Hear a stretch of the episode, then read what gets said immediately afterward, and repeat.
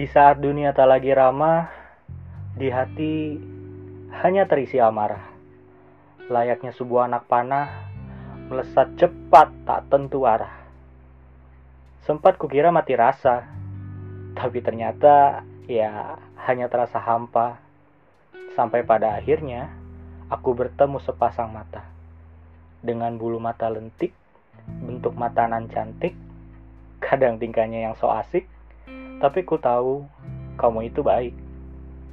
Melihat fotomu di Instagram kadang membuatku geram. Saat bertemu kamu, aku malah diam dengan wajah merah padam. Terdengar konyol memang, layaknya bulan yang rindu bertemu dengan bintang. Aku harap di masa yang akan datang, kamu adalah tempatku untuk pulang.